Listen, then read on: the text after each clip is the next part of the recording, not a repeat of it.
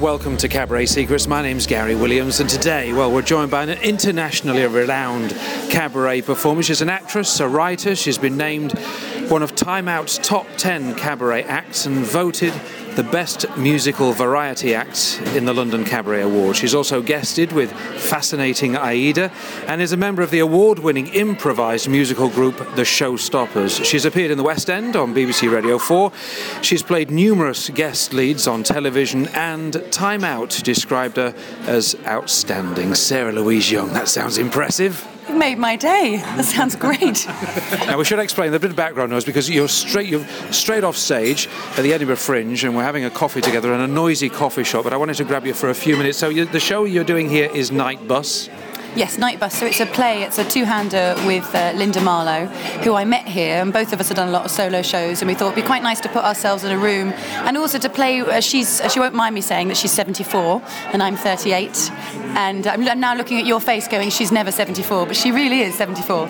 And uh, she's totally amazing. And we wanted to put ourselves in a show where we could play against type, against age, against gender, and, and kind of mess about. And our, I think before embarking on Edinburgh, it's good to have a list of reasons why you're coming and number one was have something we enjoy doing for an hour, and we, have a lot of fun on stage together. So I'm used to seeing you singing. There's no singing in Night Bus. Was that a hard choice to make? No, Linda does a tiny bit of singing. Um, I wanted a bit of a change because my background was in theatre and I fell into cabaret, and cabaret has been amazingly good to me. And it's what I love about cabaret is it's so immediate that you can come up with an idea on the spot and you can put that into your act and you can respond to the audience in the room. But a little bit of me kind of hungered after theatre and sort of not forgetting that that's part of where I've come from. And also the kind of cabaret that I do, which is character based. There's so much acting in that. So for me, I've found that the the work I've done, which is also like with Showstopper, they all feed each other. So a bit of improv, a bit of straight theatre, a bit of musical, a bit of cabaret. So it was a choice to, to flex some other muscles for a while. Mm. And challenging? Uh, it's always challenging, especially putting something together, especially writing it. And we worked with Russell Lucas, who was our director on Julie Madly Deeply. And it's very hard to both be have your writing brain on and your performing brain. You kind of want to slice yourself in two and step outside the room. So that was the biggest challenge was to separate ourselves. And he's been an amazing outside eye because I think without him it just would have been a car crash. Is it harder doing a show like this without music though, without singing? Because sometimes the singing can sort of sort of fill in three minutes and kind of get you out of jail. You don't have to write necessarily unless you're writing an original piece. You don't have for, for, me when I'm singing. You know, I can just I can tell my story and then use a song to help further the story along whatever I'm trying to say. But for you, you've got to write everything from scratch. Well, most of the music I sing is stuff that I've written myself with Michael Roulston anyway. Right. So for me, and one of the things I've got from Showstopper is that the the song really has to have a reason. You know, most songs take you well since Oklahoma.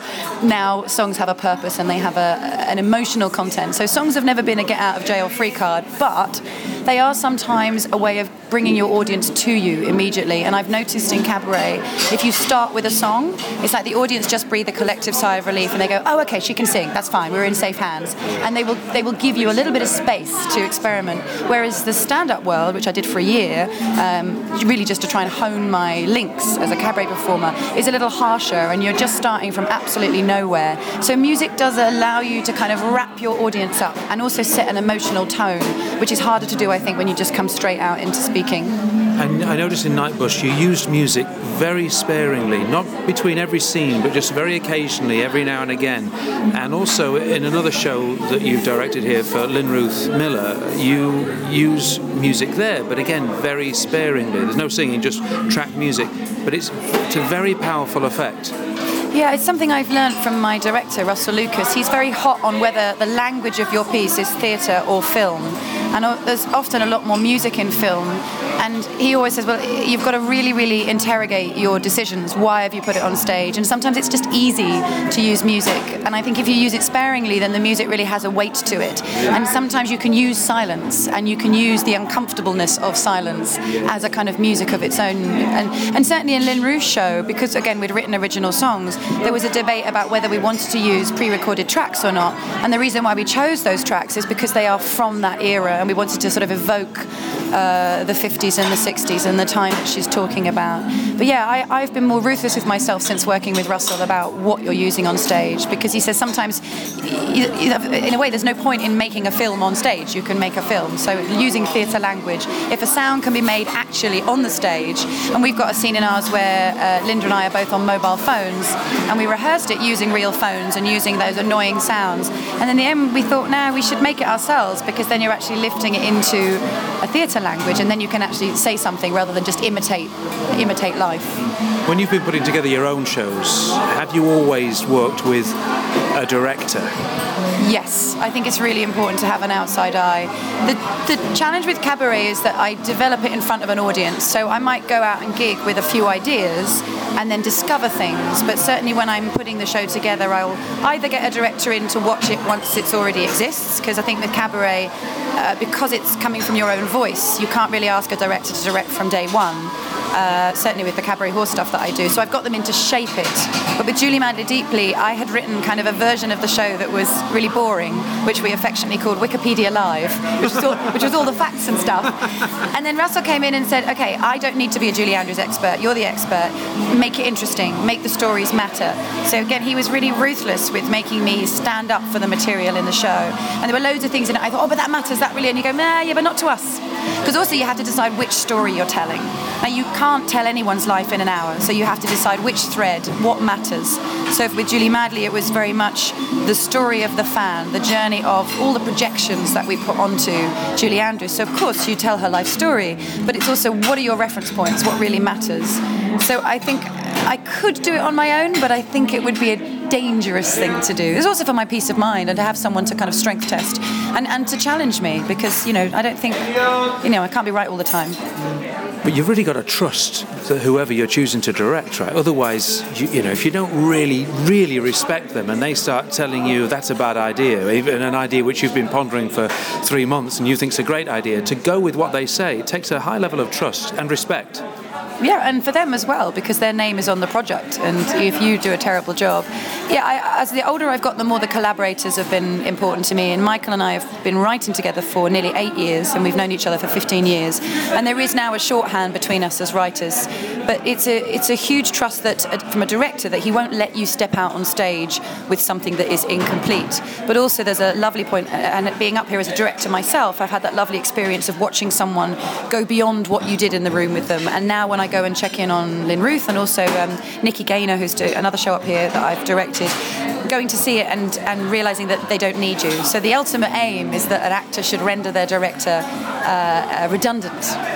That's the hope, which both my girls have. They've been amazing. I was talking to a, a record producer the other day, and he was saying his role is before he gets involved in producing somebody's record, he wants to spend a lot of time with them, really like understand them off stage and on. He wants to know who they are as a person, as well as what their voice is capable of. Is that the same for you? Is it is it that sort of deep with you as, as directing somebody on stage, or can you just go in and have a look and start telling them what's right and what's not?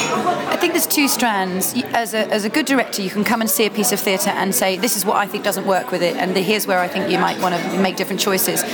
With Lynn Ruth and with Nikki, the better I knew them, the more I could serve what they wanted to deliver because it's their story. So Lynn Ruth I've known for nine years, and what was really helpful was Michael and I spent a day with Lynn Ruth and we talked about where the songs could work in the show because obviously this is different. We're directing and also writing for her. And the biggest compliment that we've had paid is that it feels like the songs come from her voice and they come from her story. So I think if we hadn't known her so well, and also we hadn't had as much affection for her, and we really wanted the story to be authentic, it would have been hard for us to, to write the songs really in her voice.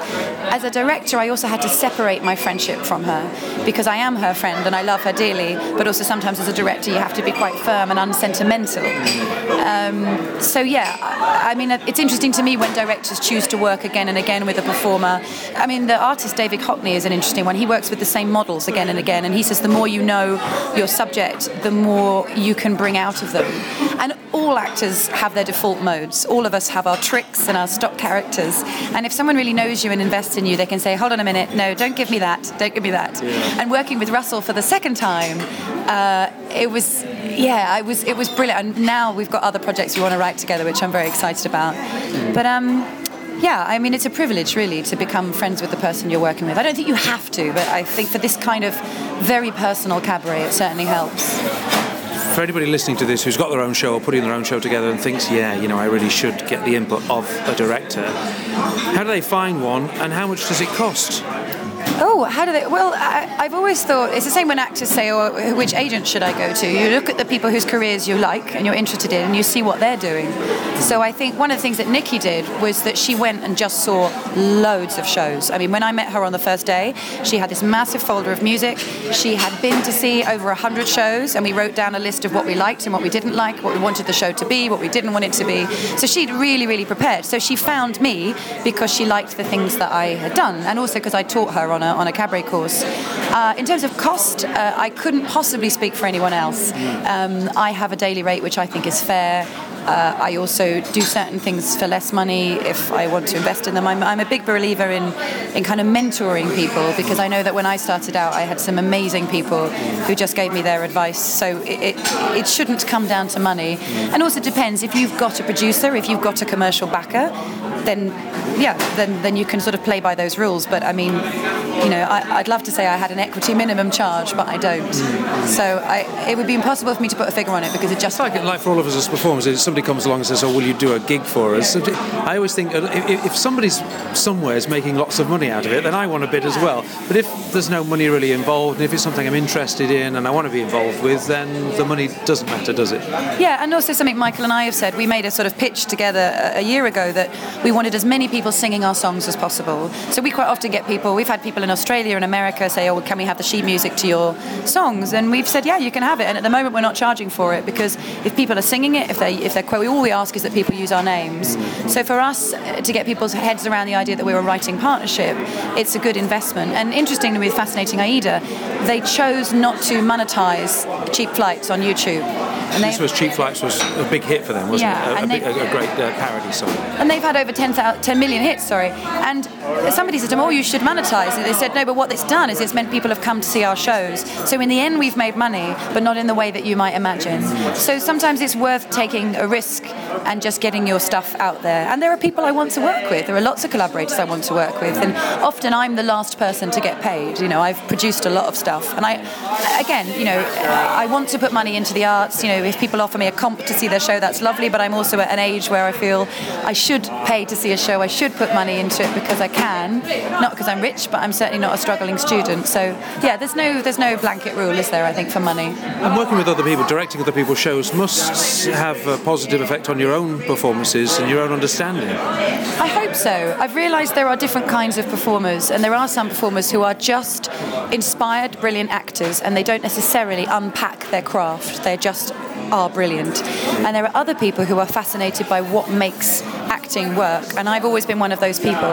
So for me, the directing informs the acting, and the acting informs the directing. It was quite funny doing Night Bus because Melinda was directing two shows, I was directing two shows, and our director Russell was also doing some acting work.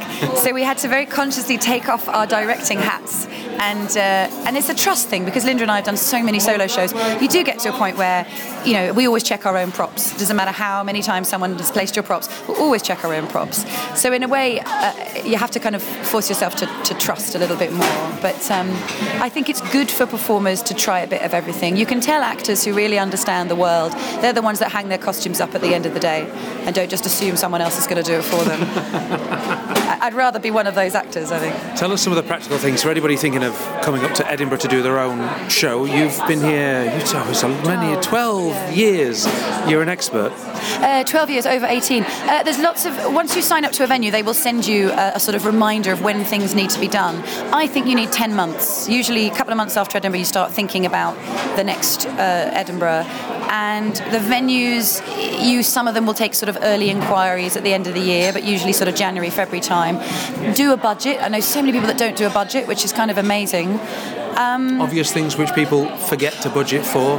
So obviously you've got your accommodation, you've got your flyers and posters. There's also most venues require a deposit. Now you, the Free Fringe is amazing. There are three different branches of the Free Fringe, but um, uh, they mostly work on the same premise, which is that you don't rent the venue, you take a collection in the bucket at the end. The PBH Fringe, there's no charge. The, the Laughing Horse Fringe, there's a £45 registration fee. And I don't know about the, the, the other one, which is called the, I should know, the La, La Favorita Free Fringe. But um, that's a way to come up a lot. So you can do a show for two grand rather than 10 grand. So two grand, that's including accommodation or, or yeah, yeah well, so it's a very ba- really the cheapest basic. it can come out is, is two grand. I think so. You know, if you can get some cheap accommodation for sort of 800, you can get some flyers for sort of 200, and that's not, not including rehearsal room, costumes, uh, PRS, and that's not paying anybody. But it can be done on two grand, or you can spend thousands and thousands. But it's also, it sounds silly, but it's those things like Pritt stick, staplers, um, all the stuff that while you're up here, you know, you're constantly going out and, and just staying afloat and, and looking after yourself. But you can also, you can do it more expensively. I mean, as you've seen wandering around Edinburgh, there's thousands of pounds spent on advertising, hoarding. Uh, who knows if it works? Uh, the thing with Edinburgh is you've got a new batch of people coming in every weekend, so there's no substitute for getting out and doing it again and again and getting your flyers out. The other thing, if you've got a musical show, you have an advantage. There are so many guest guest shows, so many variety nights where you can come and do a 10 minute set.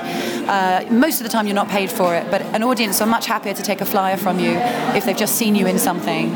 So I've, I've done, I've, I've put together a kind of survival pack for doing the free fringe, which I've shared with many people on their. Where can we get it? Uh, you can contact me and I'll send it to you. Okay, we will. Uh, I remember sitting down with East End Cabaret the, the, first year they were going to come up on the free fringe, and we had a, we had a tea, and I gave them my advice, such as it was.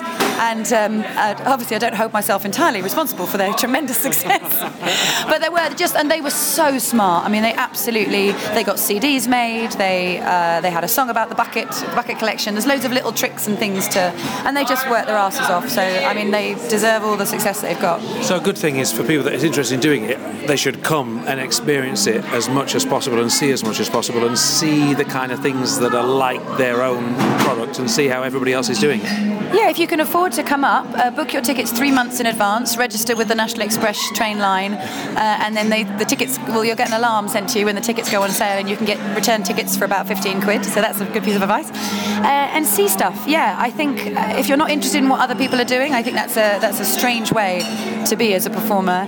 Um, and yeah, in terms of flyering, because it's overwhelming up here, if you exit flyer shows that might have a similar target audience to yours, then that's kind of just, just good logical sense To be a bit more focused rather than just randomly stay on the Royal Mile shoving flies in anybody's hand that passes? Would you know they're just going to go in the bin? I have not been on the Royal Mile for the last five years. uh, yes, I think a, a, a conversation with an actual human being about your show will be, you know, much more likely to get bums on seats than. I notice people having conversations that, that, that, you know you're sitting around having coffee somewhere and someone will come up and they will have a little conversation rather than just shove a flyer in your hand. Well, no, but there's two ways of doing it. If you see someone sitting at the table, sort of looking through a brochure, looking a bit confused, I'll come up and say, uh, "Are you interested in hearing about a show?" Or "Here's a piece of theatre. It's on in half an hour." What annoys me is when people are engrossed in conversation and people come and they talk at you, and it's like we're having a conversation. Yeah. So also people have definite "please don't fly me" faces, and you need to learn to recognise those. People with their hands in their pockets, on the whole, don't want to be given a flyer. So I don't fly. or on the phone. Yeah, it's amazing how many people just kind of steamroller through that. Yeah. But also, it's good. I do take flyers just because I know how demoralising it is. It'd be heartbreaking. How long do you wait before you put them in the bin? I pass them on to someone else. oh, that's a good answer. Very nice. Is it? Uh, is there a lot of uh, competition? I mean, there obviously is competition, but do people? Is there a bit of jealousy and uh, you know, uh, does it get a little bit tense sometime between competing shows? I'd love to say it isn't, but the first year I did the Free Fringe because we, it wasn't as big as it is now, and we had a, a Cabaret Whores show, and we were standing room only from day three, and it was just overwhelming. I had no idea it was going to be that successful. And you needed a bigger bucket. Well, we needed a bigger room, uh, and the, because and, and the other company, one of the other companies in the building, deliberately told people in my queue that they were seeing the wrong show. So they pretended that my show was downstairs, and so I'd get usually 10, 10 or so people a day coming in saying, "Oh, we were sent to the wrong room," and that was very unfortunate. And I, it was a real shame because I thought, well, if if people come and they have a good experience at the Free Fringe, they're more likely to come and see your show. So that's been my only experience of it. People can be quite mean with postering, they'll come and poster over your poster, but on the whole, especially in the cabaret community, I think there's a lot of mutual respect for what it is that we try to do. I think especially with singers because it is hard to look after yourself up here. I've and I've I've made good friends here, and there's a there's a kind of good feeling of solidarity that you you know how hard everyone's working, and you kind of you're in the same boat together, really. If I'm doing a, a, a show where I'm having to sing every night, I get I just live like a nun. You know, I get really paranoid, and I'm really worried about losing my voice. I mean, imagine all the effort and the money that you, you spend for a run at Edinburgh, and after you know the first ten days you get sick and have to have a week off, it'd be disastrous. Has that ever happened to you? And do, I mean, you also want to see as many things as possible, experience as much as possible, at the same time take care of yourself. Uh, I live like a nun too. It's nice to hear I'm not alone. Uh, I never drink, don't drink alcohol, and I steam my voice three times a day. I Showstopper finishes around midnight, and I'm trying to be in bed by two. This is so you're doing uh, you're in two shows here as well as Night Bus. Yeah. You're in Showstoppers. Yeah, um, and uh, I have a, a coffee a day. I'm allowed that.